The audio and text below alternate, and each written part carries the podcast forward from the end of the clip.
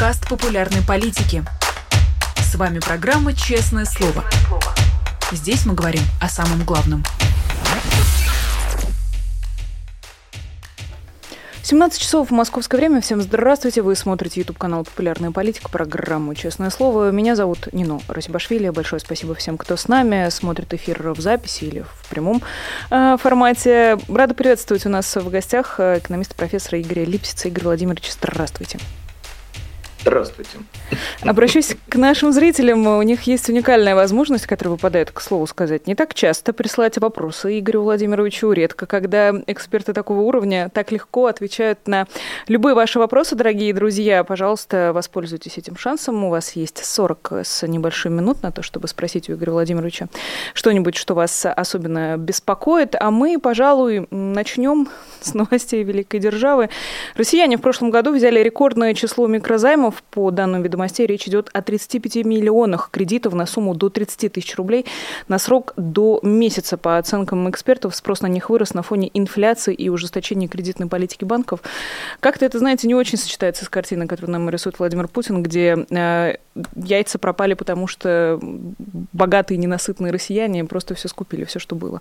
Э, это начало какой-то новой тенденции, это продолжение э, всего того, что происходило в России последние много лет вот это рекордная закредитованность. Вроде как э, слова звучат довольно знакомо, но есть ли что-то отличающееся от того, что было в России в довоенное время?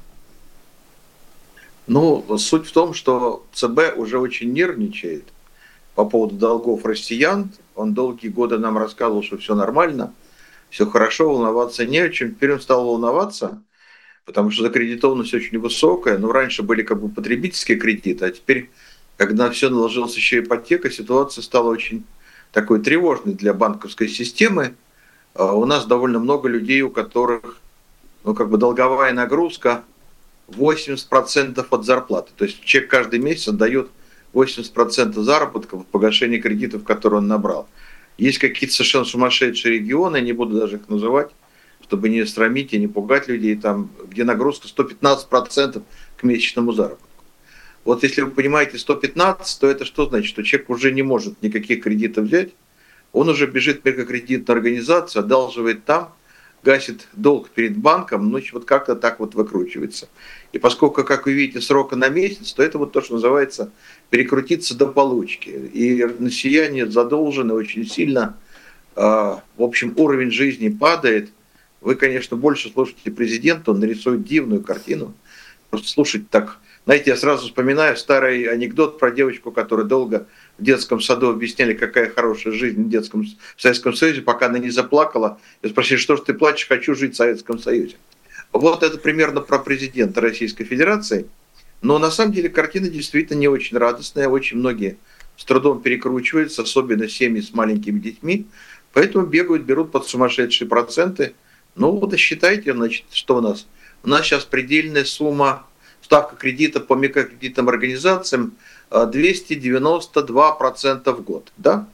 Ну вот, соответственно, делите на 12, вы получаете, соответственно, сколько человек за месяц платит за такой кредит. Ну, как видите, очень немаленькая сумма, больше 20% он платит за такой, почти 25% он платит за вот месячный кредит.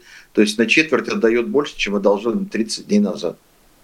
А что в целом можно сказать, если, конечно, есть э, такие данные на сегодняшний день о закредитованности россиян? Много было разговоров о том, что с начала войны деньги просто полились рекой, и те, у кого их никогда не было, вдруг внезапно стали владельцами шестизначных сумм, и как-то, опять же, на контрасте одна новость дополняет и другую. Э, есть ли хоть какая-нибудь э, статистика на этот счет, которая вам была бы известна и доступна? Ну, картина очень в России неоднородная. В России вообще жутко неоднородная страна. О ней, говорить как о единой целостной э, системе очень смешно даже, потому что здесь как бы есть люди достаточно богатые, есть люди чрезвычайно богатые, есть люди безумно богатые. И вот эти три категории, они имеют неплохие сбережения. По официальным статистике, статистике банковской системы россияне держат в банках на счетах, на депозитах и текущих счетах около 40 триллионов рублей. Это россияне, но только богатые. А бедные, как правило, при всех опросах говорят следующее, что если потеряет работу, то и, в общем, месяц с трудом продержится на остатках денег, которые у них есть, а если нет, значит, остатков, то и вообще не продержится. Ну, в общем, большинства населения России никаких сбережений не было, нет, и, судя по всему, никогда и не будет. Поэтому, ну, как бы очень разнообразная картина. Когда вы спрашиваете про богатых, у них все хорошо, у них все растет, они богатеют, число миллиардеров в России растет, будем радоваться. А бедные, конечно, в такой тяжелой финансовой ситуации, особенно сейчас вот начала портиться жизнь у пенсионеров, мы увидим, что даже при всей э, усердности Росстата, даже он не может скрыть, что у российских пенсионеров уже несколько месяцев падают реальные доходы. То есть пенсии там прибавили на чуть-чуть, а коммуналка растет, значит, и будет расти с июня. Коммуналку еще поднимут на 8%, а в будущем году еще на 8%. А газ подорожал и будет дорожать еще. Уж самое дело страшно, лекарства подорожали, без которых старики не живут. Поэтому вот уже несколько месяцев реальные доходы пенсионеров падают, они беднеют и беднеют. Ну, в общем, картина такая. Еще э, одна новость э, тоже из Российской Федерации. В целом, я думаю, что мы будем говорить преимущественно про Российскую Федерацию и немножечко про Китай, но об этом чуть позже.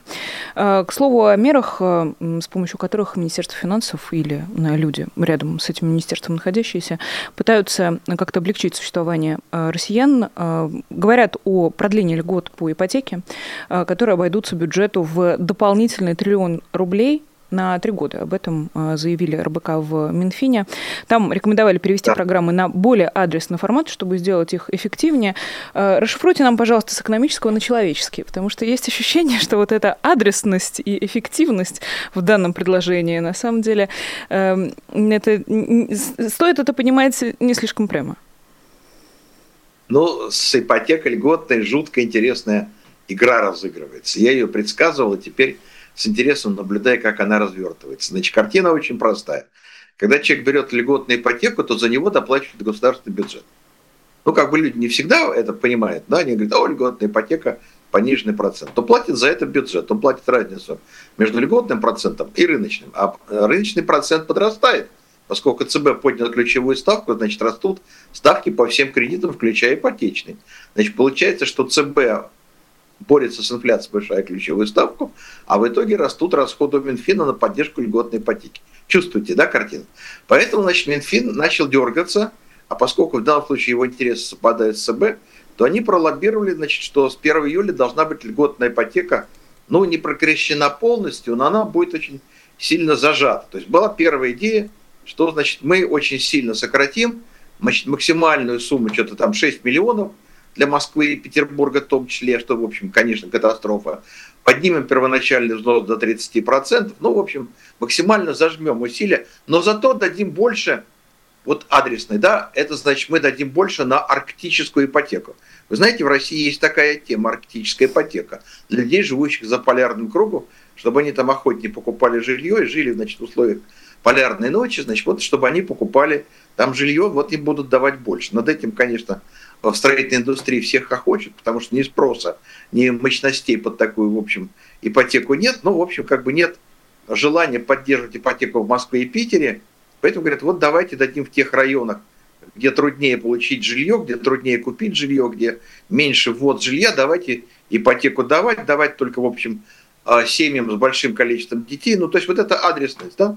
Но почему я говорю, что тут некая забавная интрига, потому что я когда это все дело прочитал и сказал, о, сейчас посмотрим, какая начнется война. Потому что за льготной ипотекой стоит огромный строительно, ну как вам сказать, финансовый э, механизм, огромное финансовое лобби и строительное лобби, которое очень славно на этом зарабатывает. За этим лобби прячутся очень серьезные люди, очень близкие к телу президента. Поэтому было очень интересно, как, в общем, ЦБ с Минфином удастся это дело ужать. Я сказал, будет война, да? Ну вот она и начинается. Значит, строители откатились сначала после удара ЦБ Минфина, теперь перегруппировались, значит, зеленочкой и йодом раны залили, и на президента, соответственно, давили, и президент начал уже качаться, говорить, а давайте все-таки немножечко все-таки вернемся, давайте немножечко добавим. Минфин тут же злобно проскрежетал вот эту сумму, 1 триллион дополнительно, откуда взять деньги, и так у нас бюджет еле-еле концы с концами, а это триллион-то дополнительных расходов. Значит, куда, откуда деньги, Зин? Ниоткуда их взять. Вот начинается война между строительным комплексом да, и банками, которые на этом хорошо зарабатывали, и ЦБ, который боится, что банки заиграются, а потом рухнут, как рухнули банки в США, как рухнули банки когда-то в Японии на строительном комплексе, на строительном кризисе. Поэтому идет очень интересная схватка. Кто победит, будем наблюдать, я не знаю. Неужели ни у кого из э, приближенных Владимира Путина не завалялся лишний триллион? Мне кажется, у этих джентльменов не такие суммы имеются. Ну, я понимаю, что, конечно, девушка богатая, у вас триллионов этих немерено, а такой Минфина вот не прямо очень... за дверью лежат. Ну, я же понимаю. Вот, вот. Поэтому, значит, я понимаю, что Майкл подносит, но, тем не менее, трудность с триллионами в российском бюджете существует. У него и так, в общем, есть дыра в дефиците. И, в общем, с нефтью не очень хорошие доходы формируются.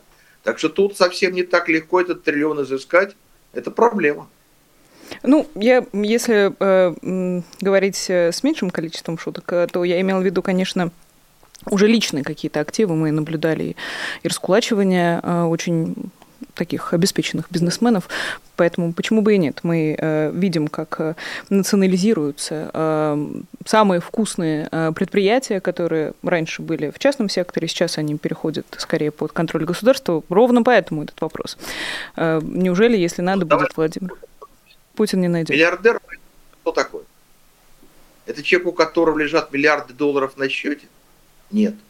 Это человек, которому принадлежит там какая-нибудь компания «Северсталь», да, Новолипецкий металлургический комбинат и что-нибудь еще. И рыночная оценка этого актива, ну вот она измеряется миллиардами, поэтому его кусок в этом активе тоже миллиарды. То есть это нельзя взять и забрать деньги. Можно забрать активы предприятия. Дальше возникает вопрос, этим предприятием надо управлять. Это управление предприятие надо финансировать. Нужно находить какой-то сбыт для продукции этого предприятия. Это такая трудная работа, что вот радости особой-то, в общем, нету. Они же все стали миллиардерами в хорошие годы, когда Россия дивно экспортировала, когда российская металлургическая промышленность прекрасно продавала, когда нефтепродукты шикарно Лукойл продавал, и все это было хорошо. А теперь это совсем не так.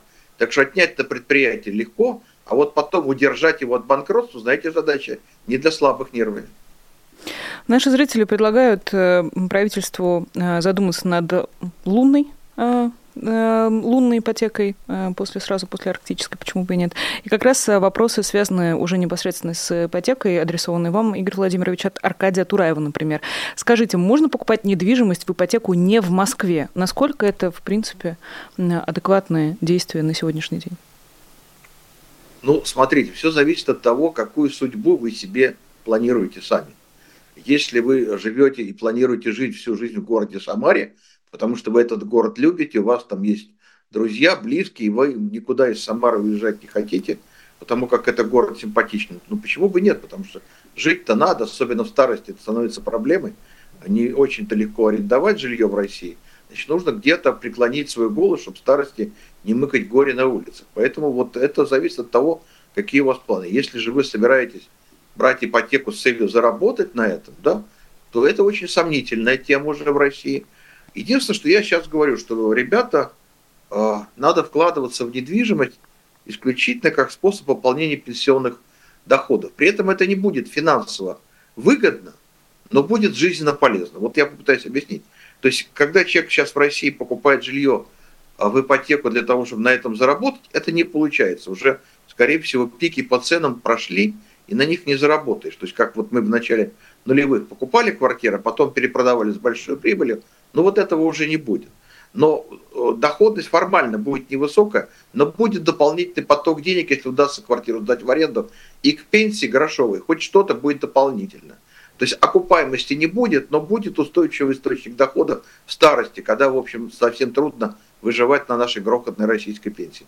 Поэтому с финансовой точки зрения невыгодно, продать будет невыгодно, а вот с точки зрения, ну, как бы, куда преклонить голову в старости и, может быть, даже и пожить – Э, несколько лучше за счет поступления от это возможно. При этом я начал говорить, и надо мной тоже народ начал в России изгаляться, рассказывать, что какие-то страшилки рассказы, а потом люди мне написали, что мы уже так и живем. Это как кооперативные, коммунальные квартиры для пенсионеров, когда несколько друзей соединяются на одной большой квартире, а свои а, небольшие сдают, и, в общем, за счет этого формируется и общий бюджет. Народ сказал, что это кошмар, что я призываю народ обратно в коммуналки, что это ужас, это страшная модель жизни, а мне тут же написали, да, мы вот делаем это уже.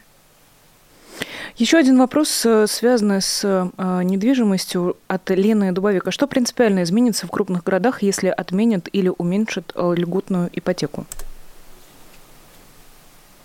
Ну вот давайте представим, начнем с простого, что у нас 80% всей ипотеки, которые выдавались последние годы, а в некоторых городах и под 90, это льготная ипотека. И это значит, что вот из этих 100 миллионов жилищных метров, которые ежегодно в России возводились, все это преимущественно как раз за счет льготной ипотеки. Если ее не будет, то что это значит? Что я могу ипотеку взять? Конечно, могу, но только по рыночной ставке. А это, знаете, такая игрушка невеселая. Ну, давайте представим, что вы берете ипотеку. Ну, скажем, допустим, вы ее берете под 15% годовых. Что это значит? Это значит, что через 5 лет стоимость вашей квартиры да, удвоится правило 72 делим на ставку процента. Получается, что через 5 лет 15% дает вам удвоение стоимости квартиры. То есть вы купили квартиру, в итоге с учетом процентов вы заплатили почти в два раза больше, а потом, значит, если что, вам нужно ее продать. А какая у вас будет при этом величина дисконта, сколько вы на этом заработаете?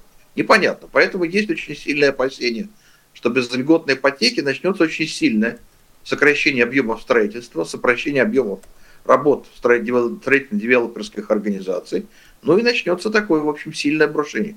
Поэтому сейчас как бы вот игра-то идет, с одной стороны, сдуть пузырь, который надулся на льготной ипотеке за последние три года, а с другой стороны, не вызвать резкое обрушение комплекса, чтобы не рухнули вслед за строителями банки.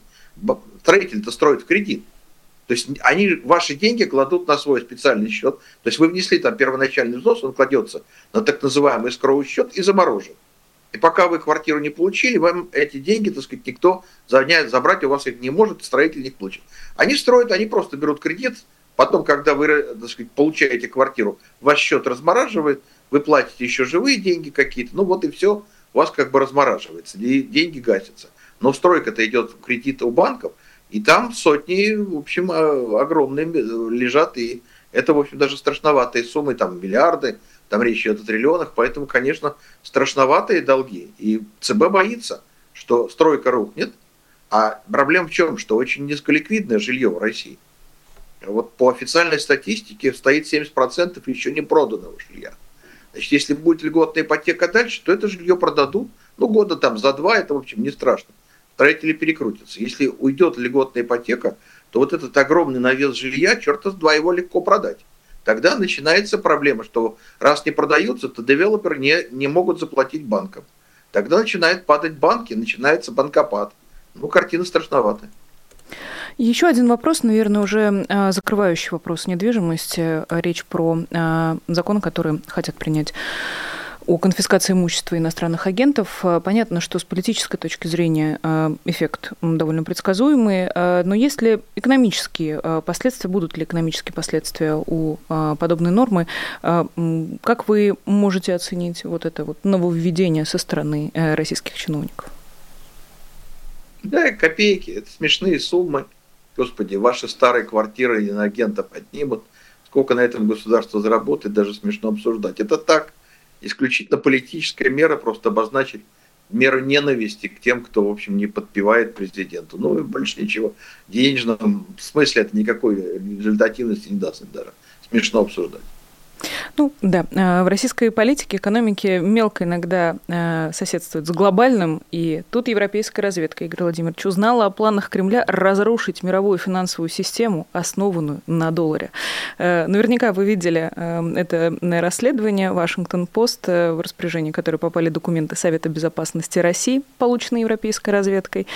Если коротко, конечная цель заключалась в демонтаже сложившейся после Второй мировой войны глобальной финансовой системы и власти, которую она дает Соединенным Штатам Америки. С точки зрения экономики, Игорь Владимирович, ну, может быть, правда, можно разрушить мировую финансовую систему, основанную на долларе, особенно если собраться всем э, Советом Безопасности и что-нибудь такое придумать. Как вам это предложение? Как вы думаете, не зря работали российские власти последние два года, или все-таки это какие-то фантазии бесконечные? Ну, фантазии бесконечные – а моська, знать она сильна, хоть лает, коль лает на слона, написал, да, когда-то Крылов. Ну, очень примерно эта картина та же самая.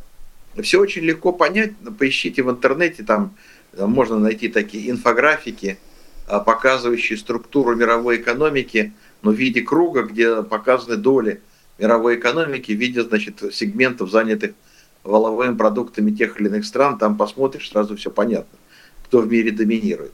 А, там проблема в чем? Конечно, немножечко снижается доля доллара и так, и, но при этом, так сказать, куда деваться в мировой торговле? Не, все время люди забывают, что США это же не просто финансовая такая структура, которая печатает баксы, а мы эти баксы покупаем, потому как мы дурные.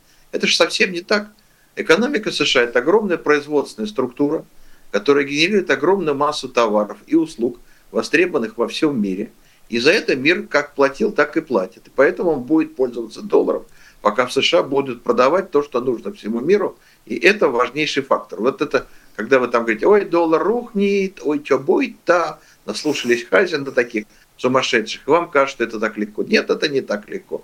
Экономика США – это огромная махина, производящая не только товары, но и важнейшие услуги, производящая софт, производящая развлекательную продукцию, много чего, без чего современное человечество жить не очень хочет.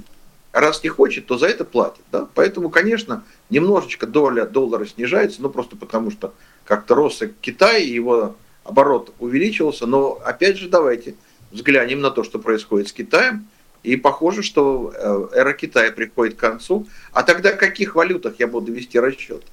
Только в долларе евро, что я еще могу? Ну, может быть, там еще немножко я иену пристегну, но уже там, особенно там, с другими валютами не поработаешь. Поэтому как бы деваться-то некуда. Завезите другой финансовый глобус, мы посмотрим. Но как-то никто не привозит пока.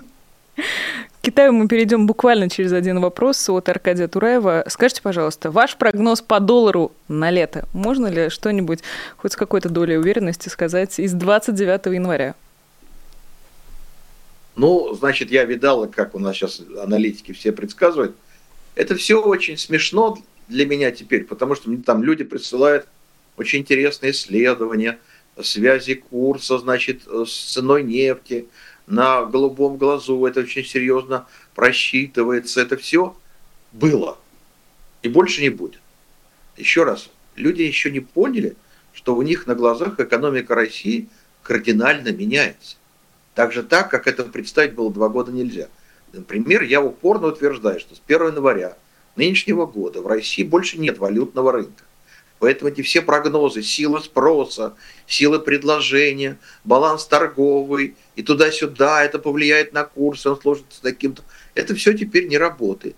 Не работает почему? Потому что с 1 января вступил в силу закон Российской Федерации об организованных торгах, в который в срочном порядке в декабре засунули статью о том, что ЦБ теперь имеет право изгонять с валютного рынка России любого брокера, действия которого покажут Центробанку не полезными для государственной экономической политики.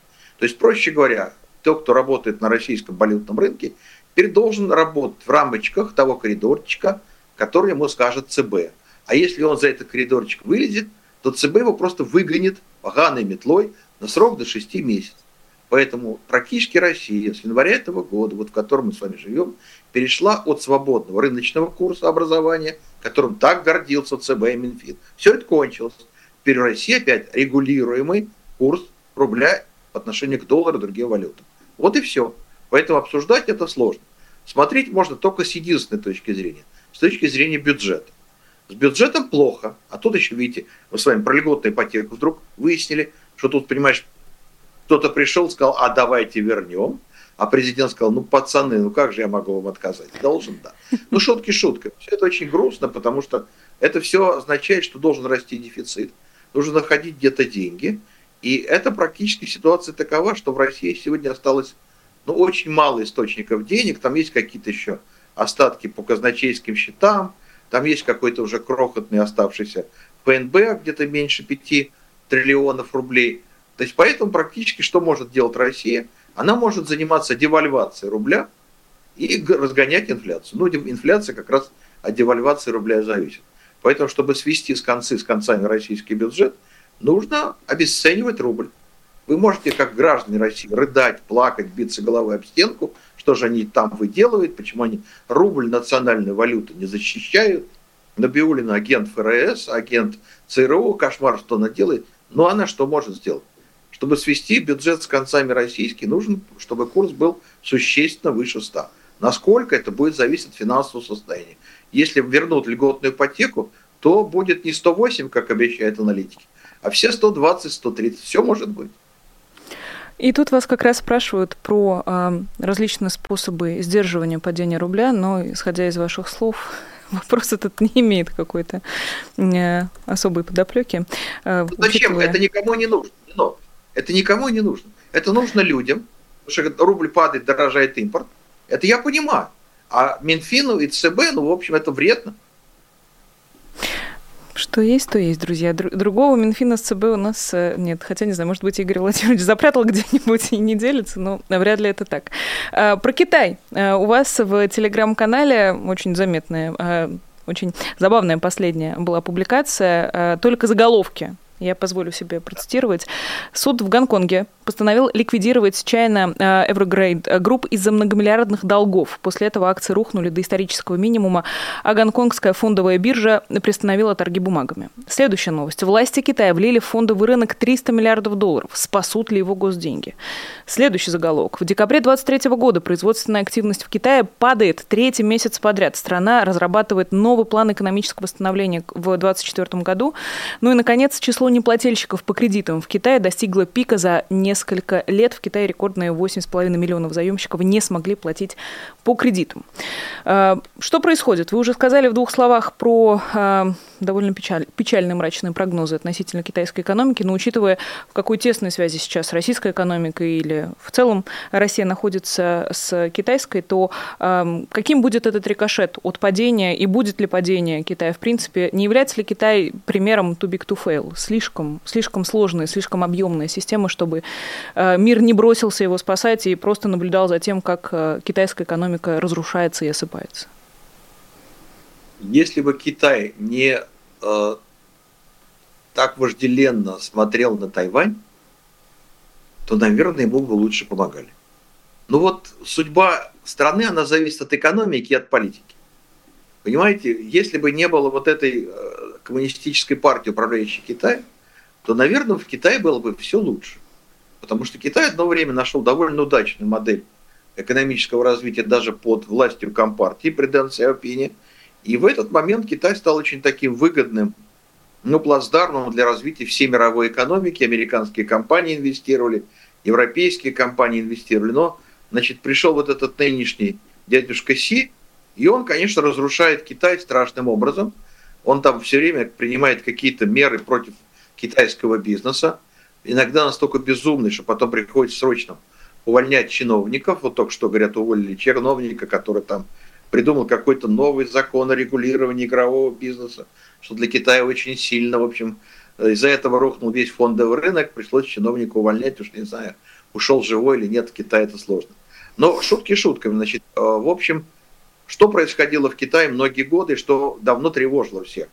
Что там много было довольно неэффективных предприятий, но правительство Китая гнало экономику вверх и заставляло китайские банки давать кредиты этим предприятиям. А в Китае, знаете, если ЦК КПК приказал отдать кредит, то банк дает. Куда же денешься? Откажешь ЦК КПК, значит, ну и сядешь. У нас таких историй про китайских миллиардеров куча и маленькая кучка. Так что в этом смысле, так сказать, происходила ситуация, когда, как в СССР, нарастала неэффективность, но рост был. Но вот теперь этот гнилой рост, он начинает как бы, превращаться в спад экономики. Возникли гигантские проблемы в жилом комплексе – Построена куча домов, которые никто не покупает. Рушатся одна за другой огромные девелоперские компании. Вот как я вы видели по заголовку, рухнула крупная финансовая структура. У Китая начинает падать экспорт. Опять же, почему? Потому что, ну, как бы работа в Китае перестала быть привлекательной. И значит, иностранный бизнес стал из Китая уходить. Это стало настолько тревожно, что, значит, Син Цзипинь ездил в США, и у него очень была забавная программа визита, это очень, очень показательно. Номером один там стоял обед с американским бизнесом, номер два встреча с президентом США. Потому что в Синьцзипине было важно убедить американский бизнес, что стоит вернуться в Китай, что ничего плохого в Китае не будет, что Китай будет их аккуратно обхаживать, облизывать и любить. А вот встреча там с президентом, это было дело второго значения. Ну вот такая история была. То есть Китай теряет любовь инвесторов, из него вывели очень много денег, а производство из Китая начало, начали выводить. То есть все же привыкли, что все так традиционно улыбались, говорили, Китай, мировая фабрика, да, вот все хорошо. Уже не так. Уже выносится производство из Китая, зарплата выросла. Китая, между прочим, зачастую она стала повыше, чем во многих городах России. Поэтому выносится производство во Вьетнам, выносится производство в Индию, Индия начинает расти. А Китай становится как бы такой затухающей экономикой. И насчет того, что слишком большой, чтобы упасть, уже не могу сказать. Учитывая, что он еще зарится на Тайвань, то для США очень даже неплохая идея сильно подорвать Китай, чтобы он закачался, и можно было его опять взять под контроль. Такое, кстати, в истории Китая было.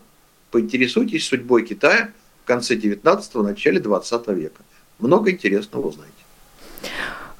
Может ли э, экспорт легковых автомобилей поддержать китайскую экономику, учитывая какие-то совершенно невероятные э, цифры? Понятно, что это скорее тоже с определенной долей иронии, но тем не менее не может не впечатлять. Э, стоимость экспорта легковых автомобилей из Китая, который вырос на 543%, достиг каких-то невероятных миллиардов долларов, хотя, казалось бы, Россия должна была на этом только экономить. И как раз тоже вас спрашивают в чате, Игорь Владимирович, как одно с другим соотносится? Сколько, например, Россия тратит на экспорт э, автомобилей китайских, сколько получает э, на, а, в обмен э, за продажу газа, насколько я понимаю. И, понял, да. Называется торговый баланс.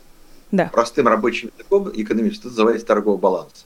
Значит, картина пока такова, что, в общем, пока у России положительный торговый баланс, то есть она продает Китай больше своих сырьевых ресурсов, чем покупает готовых товаров, но уже не на очень большую сумму, там, по-моему, что-то на 100 миллиардов долларов, я могу ошибаться в цифрах, но примерно такой порядок цифр.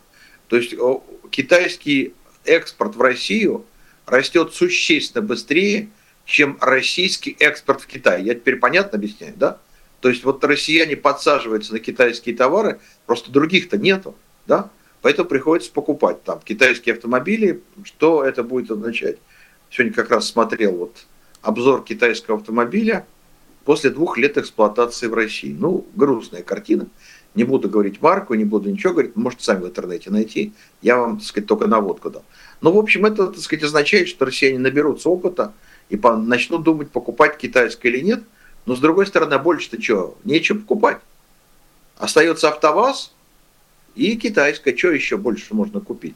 Но это все равно не очень много людей – какое-то очень превратное представление, что Россия это огромный рынок. Это так смешно. Вот как бы люди не хотят просто попытаться проверить хотя бы в интернете, что такое российский рынок. Я как-то человеком заспорил на Ютубе, он сказал, ну вот все западные компании теперь лежат в глубоком нокдауне, они потеряли сладкий автомобильный рынок России, на котором они зарабатывали немеренное количество прибыли. Я говорю, Милок, а давай посмотрим, какую долю российский рынок составлял в продажах компании Volkswagen. Полтора процента. У компании Toyota полтора процента. Ну о чем вы рассказываете? Какой там гигантский механизм подспорья китайской экономики от продажи в России? Ну, слава богу, немножко продали больше, хорошо. Но это, в общем, не очень существенные цифры. Для экономики Китая это не очень серьезно. И вас как раз спрашивают тоже в продолжении этого вопроса, Игорь Р., что будет с авторынком до конца года, в продолжении буквально ваших слов? Можно ли что-то к этому ну, меня добавить? спрашиваете, как будто я работник авторынка, я вижу всю картину. Не знаю я этого, но я что могу понять, что, скорее всего, будет продолжаться повышение цены китайских автомобилей по очень простой причине. Посмотрите, опять начинает расти курс юаня – все же любят рассказывать про курс доллара, евро, вот это традиционная такая национальная забава, обсуждать курс доллара.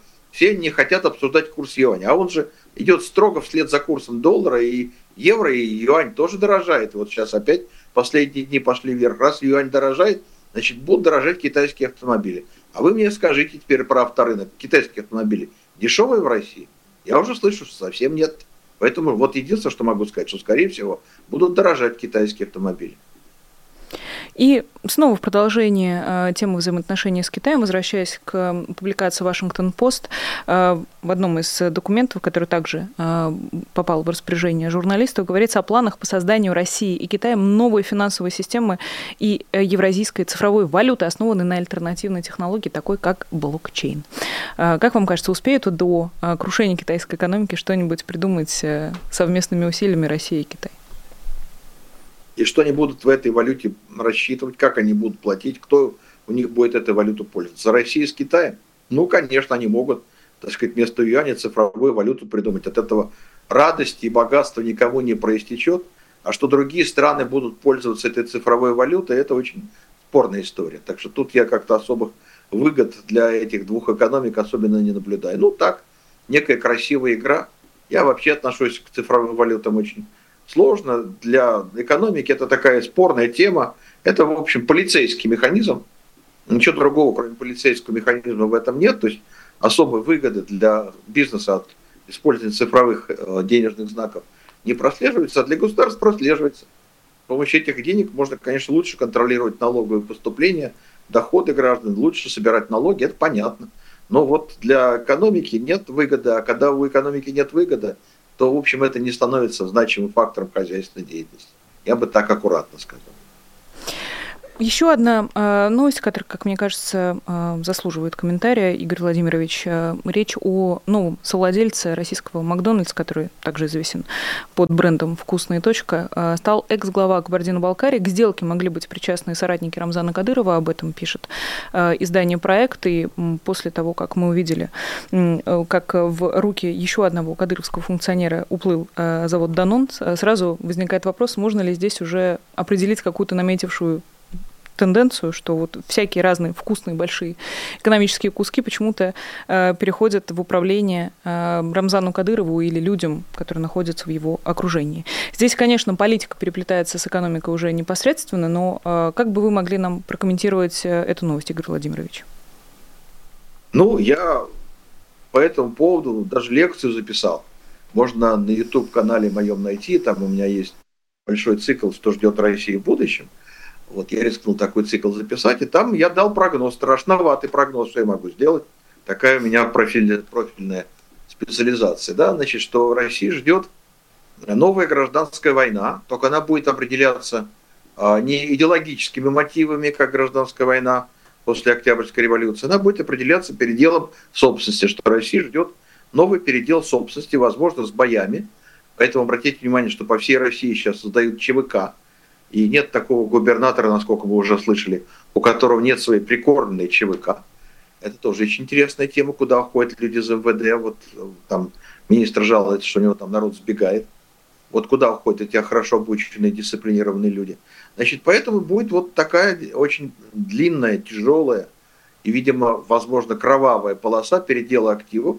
И будет идти передел в пользу всех новых, ну, как вам сказать, элитных персонажей новой России. Вот я бы сказал так. Я сейчас называю Россию СВО Россия. Это ее новое состояние. В этой СВО России появляются новые заслуженные, совсем не те, что были прежде. И, собственно, почему я должен полагать, что, скажем, олигархи, получившие когда-то собственность при приватизации из рук Ельцина, являются неприкосновенными персонажами сейчас. Но нет у меня для этого никаких оснований. Есть куда более заслуженные, куда более новые, куда более преданные и, соответственно, более интересные для руководства страны персонажи, которых надо вознаграждать за верность, за лояльность. Вот им эти активы будут перетекать.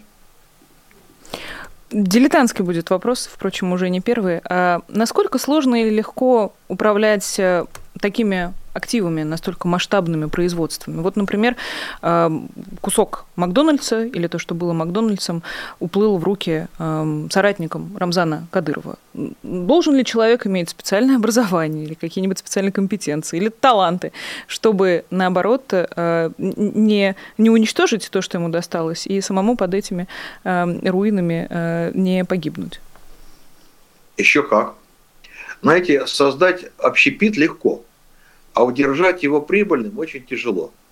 Я расскажу очень давнюю историю. Значит, э, это было еще в конце 90-х. У нас появилась очень вкусная такая идея, появилась сеть русское бистро, может быть, кто постарше даже помнит, они были вполне блатными, прикормленными при московской мэрии.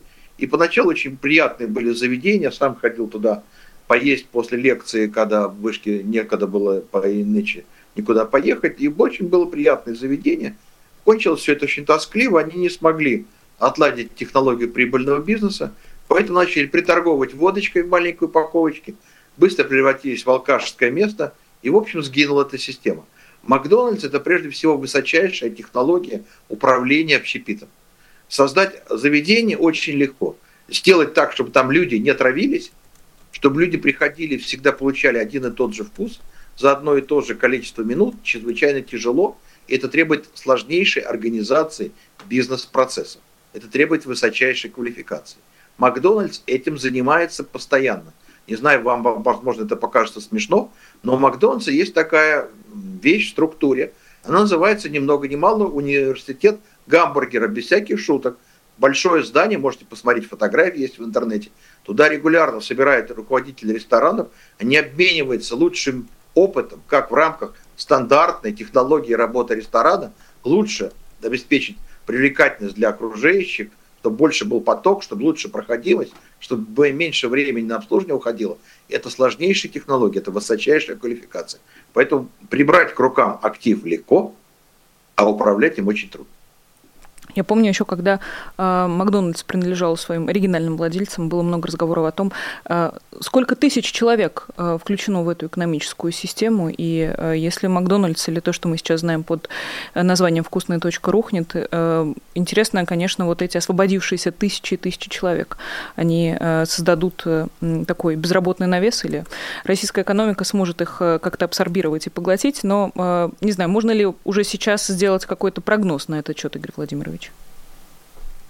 Ну, к сожалению, дело в том, что у нас очень большой опыт российского общепита, и он не очень хороший. Очень немного очень успешных проектов. Они есть. А у нас были блестящие российские менеджеры, которые смогли создать успешные проекты. И это, в общем, и Новиков, это и Делос, то есть люди с очень большими талантами, и я их очень уважал. Но очень много проектов провалилось, потому что в общепите очень трудно. И Макдональдс, он, скажем, когда пришел в Россию, он столкнулся очень забавной проблемой, формально забавной, на самом деле очень такой многоговорящей. А, основная политика Макдональдса – это то, что все продукты питания, которые используют при приготовлении, должны быть местного производства. Они пришли в Россию, картофельную страну, и выяснили, что в России нет картошки. Нет картошки нужного качества. Им пришлось создавать систему обучения российских э, агропромышленных производителей, как делать картошку нужного качества, чтобы Макдональдс ее гарантированно покупал, и из нее получалась та вкусная картошечка фри, от которой, в общем, слюнки текут в Макдональдсе. Да? Ну вот эта картина сложная. Значит, сейчас, если начнут рушиться эти сети, то производители в сельском хозяйстве лишатся рынка сбыта. Куда их денут? Их денут на СВО, я вам отвечу, куда их денут. Кто-то пойдет на военные заводы, возможно, кто-то пойдет на СВО. Впрочем, кто удивлен. А, и, Игорь Владимирович, а, у нас два вопроса с вами осталось, но времени только на один, поэтому представлю а, вам возможность выбрать, кому мы ответим. Дмитрию Михайлову, который вас спрашивает, когда дефолт, или Марату Гибадулину, который спрашивает, может ли нефть в этом году упасть до 30 долларов за бренд, и что тогда будет с российским бюджетом? Ну, оба ответа скорее отрицательные. Вот видите, какой я хитрый. Вот. А, дефолта мы не ждем. А вот пока еще запас прочности в этом году есть. Возможно, еще чуть-чуть в будущем, но на, насчет 26-го ничего уже сказать никто не может из российских экономистов.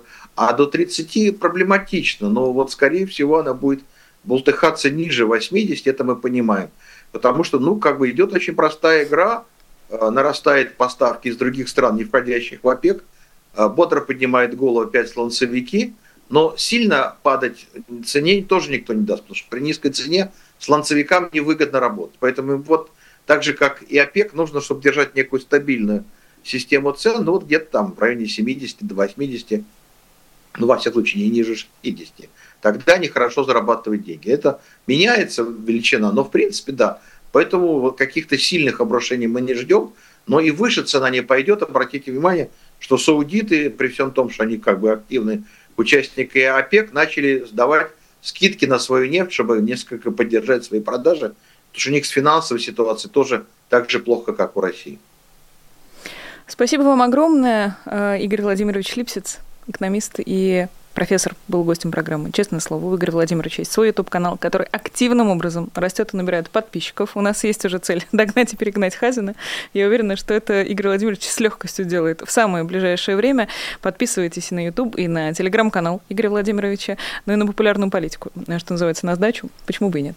А, чтобы мы с вами не терялись, и было больше эфиров э, с Игорем Владимировичем, и не только в рамках программы. Честное слово, большое спасибо нашим зрителям, которые поддерживают нашу работу и присылают, например, платные сообщения сообщения, дарят спонсорство нашим зрителям. Э, пишут, что очень много интересного э, узнали, особенно про Китай. Пишет это наша замечательная Елена Дитрих, которая также дарит спонсорство нашим зрителям. Спасибо большое, Елена, за вашу поддержку. Спасибо всем, кто поддерживает нас, в том числе и через сервис Patreon. Э, переходите по QR-коду на ваших экранах, и за это мы вам скажем не только большое спасибо, но еще и впишем ваш ник или все, что вы пожелаете, в бегущую строчку в конце каждого э, эфира программы «Честное слово». Меня зовут Нинур Сибашвили. Увидимся с вами еще раз обязательно на популярной политике. Так что до скорой встречи. Всего доброго и пока. Вы слушали подкаст «Популярные политики». Мы выходим на Apple Podcast, Google Podcast, Spotify и SoundCloud. А еще подписывайтесь на наш канал в YouTube.